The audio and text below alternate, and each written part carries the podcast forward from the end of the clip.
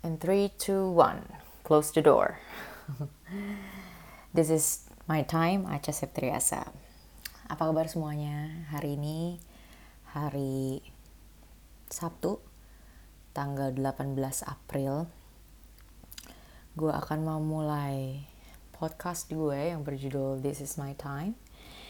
Yang pastinya uh, gue juga baru belajar di sini karena uh, dulunya sih gue pernah sempat jadi narator gitu. Uh, sempat pernah belajar sound and music juga di university dulu tempat gue kuliah. Jadi gue pengen menerapkan apa yang dulu gue pernah belajar pengalaman-pengalaman gue yang dulu gue sempat pulang sekolah harus ke Global TV ngisi narasi buat acara Girl Things di Global TV yang waktu itu hostnya Ayus Vita um, banyak hal yang gue pengen cari lagi di dalam diri gue. Kira-kira apa sih yang bisa gue explore di tengah pandemi ini? Salah satunya adalah buat podcast. Dan sebenarnya podcast itu lebih seru adalah ketika kita mendatangkan bintang tamu ya. Kalau misalnya kita ngomong sendiri kayak gini pastinya ada pro dan kontranya. Pronya kita bisa stay fokus ngomongin apa aja yang ada di pikiran kita yang ada di kepala kita. Tapi kontranya adalah ketika tiba-tiba lo stuck dan gak tahu mau ngomongin apa karena gak ada narasumber yang ngelit lo abis ini mau ngomong apa? Gitu.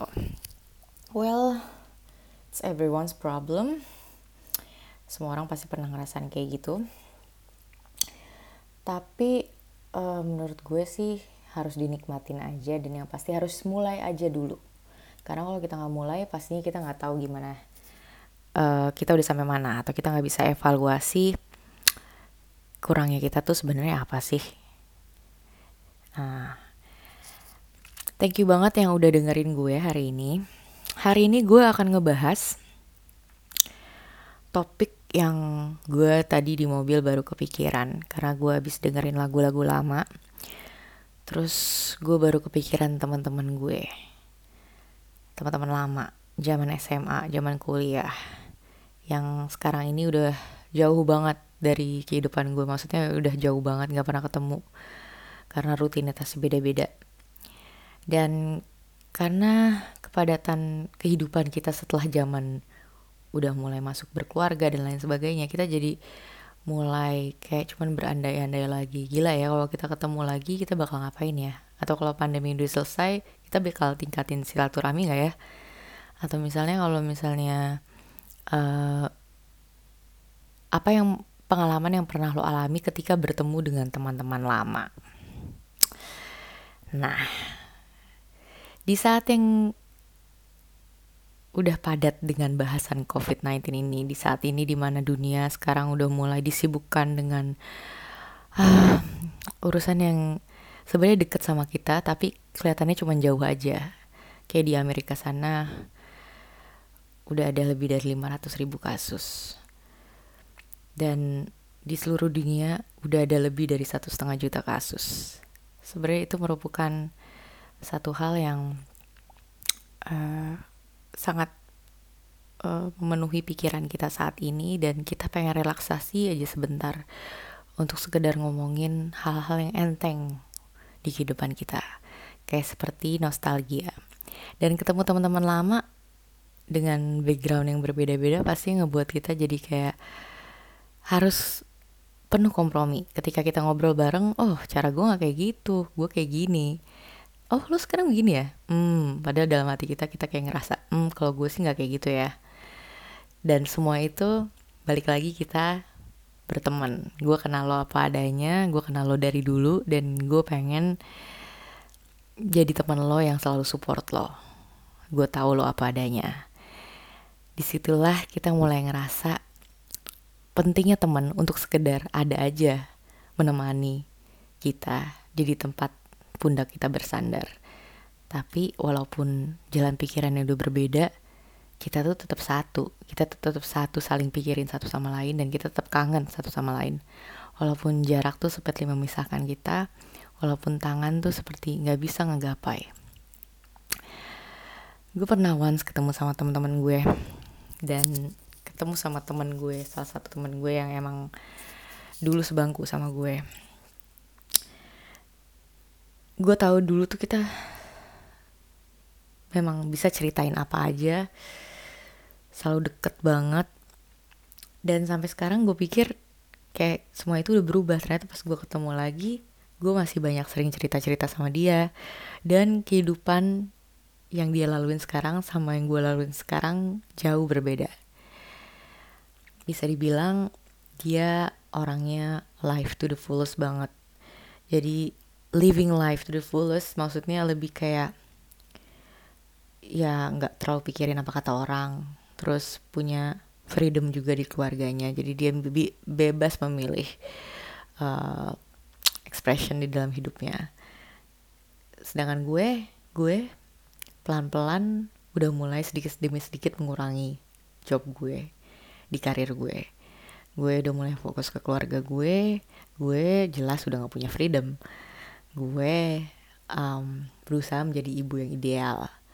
Tapi di balik itu ya mungkin banyak sekali hal yang gue perjuangkan dan gue sacrifice. Jadi ketika kita temu ketemu berdua itu benar-benar ada satu hal yang dia kagumi nama gue yaitu bagaimana gue bisa mengurus anak sendiri di luar dan gue kagum sama dia karena dia somehow adalah figur yang selalu bisa membuat keputusan berdasarkan apa yang dia mau, sesuai kata hatinya. Itu yang gue paling kagumin. Dan walaupun dua dalam point of view yang berbeda, kita punya perspektif perspektif yang berbeda di dalam hidup ini. Tapi paling enggak kita sama-sama pengen teman-teman kita itu sukses. Kita pengen satu sama lain sukses, kita pengen satu sama lain happy. Pernah gak sih lo kayak ngerasa kalau lo temenan atau sahabatan sama orang tapi lo cuman pengen ngeliat dia happy aja? Lo setuju dan mendukung apa pun yang dia lakuin. Itu yang gue rasain kemarin pas lagi ngobrol bareng sama Raffi Ahmad. Gue tuh kawinan Raffi Ahmad aja nggak datang karena waktu itu gue lagi ngapain ya oh iya kalau nggak salah gue dulu tanggal 17 Oktober 2014 itu pas di mana saat gue juga harusnya menikah pada hari itu karena gue batal sempet yang namanya batal kawin. Dan di situ gue males banget ketemu sama media. Dan itulah jadi alasan kenapa gue nggak datang di kawinannya Raffi Ahmad dan pas dia udah berkeluarga jelas gue nggak pernah lagi dong maksudnya um, kontak uh, yang gimana gimana gitu kan. Kayak lebih untuk urusan kerjaan segala macem tuh udah gue udah jarang banget ketemu. Paling kalau misalnya gue jadi bintang tamu doang baru gue kesempatan buat ngobrol sama dia. Dan kemarin itu gue udah uh, lama banget gak ngobrol sama Raffi. Terus gue ngobrol sama dia. Dan dia dengan jalan hidup yang sekarang dan gue salut banget dia bisa mengekspresikan apa yang dia mau di jalannya dia dan dia pede dan dia believe itu dia percaya sama tekad dan passionnya dan akhirnya dia bisa sesukses sekarang bahkan lebih sukses daripada dia dulu. Dulu aja dia udah cemerlang dan kita sama-sama sukses. Tapi dia lebih sukses sekarang. Dan gue bangga akan hal itu dan dia tetap menjadi orang yang sama. Sebenarnya itulah nilai-nilai yang kadang-kadang tuh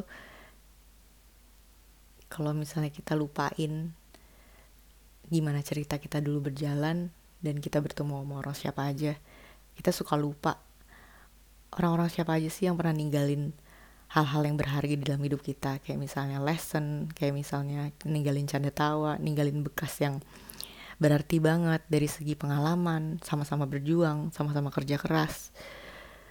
Menurut gue Raffi sih punya nilai itu ya. Dia adalah teman seangkatan yang kalau misalnya ya pernah lah berjuang sama-sama seangkatan untuk main film bareng. Dan kita memilih jalur yang berbeda dalam mempertahankan karir kita. Dan dia tetap salut sama apa yang jalan gue jalan yang gue pilih dan gue juga tetap salut sama dia sama jalan yang dia pilih.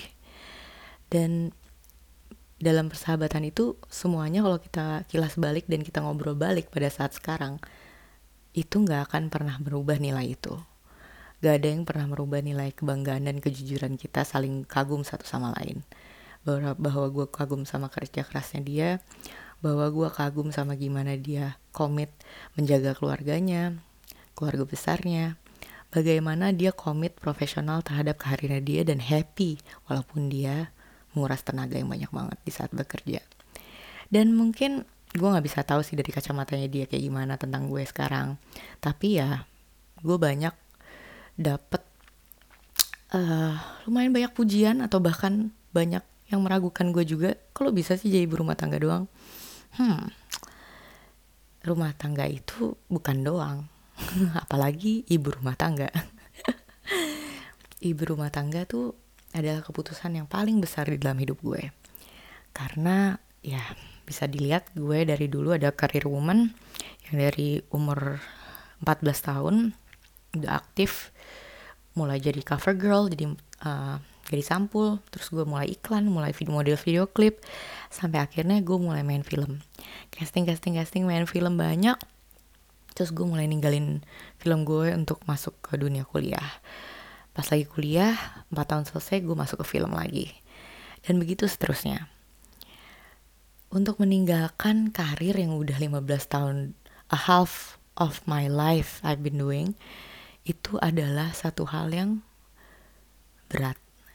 Jujur gue tuh kalau bukan karena support dari suami gue yang dia bisa biarin gue tinggalin dia satu setengah bulan setiap empat bulan sekali gue nggak akan bisa kayak sekarang. Punya kehidupan yang balance bisa deket sama anak gue bisa melayani suami gue dengan baik.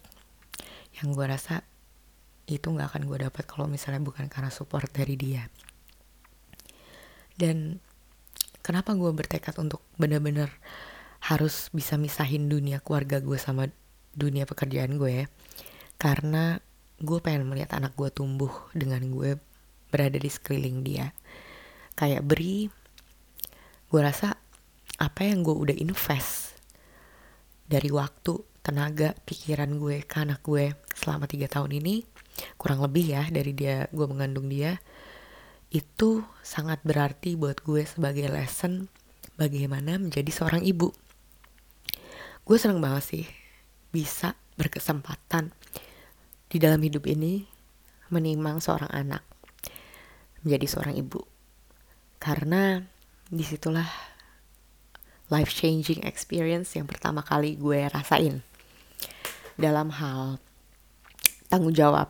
Setiap bangun pagi gue selalu ada purpose gue selalu punya tujuan bahwa gue pengen membahagiakan suami dan anak-anak gue. Suami dan anak gue pastinya. Dan anak-anak gue kelak. Gue pengen apa pun yang gue nanti lakuin hari ini walaupun cuma sekedar untuk masak hari ini makan siang apa makan malam apa hari ini untuk sekedar ngajak main apa anak gue hari ini untuk sekedar um, mikirin hal-hal detail-detail yang Vicky butuhin pada saat dia bekerja untuk bikin suasana rumah kondusif, untuk bikin suasana rumah rapih, wangi, bersih. Itu semua gue pikirin dari semalam sebelum gue tidur. Kenapa gue bisa seperti itu?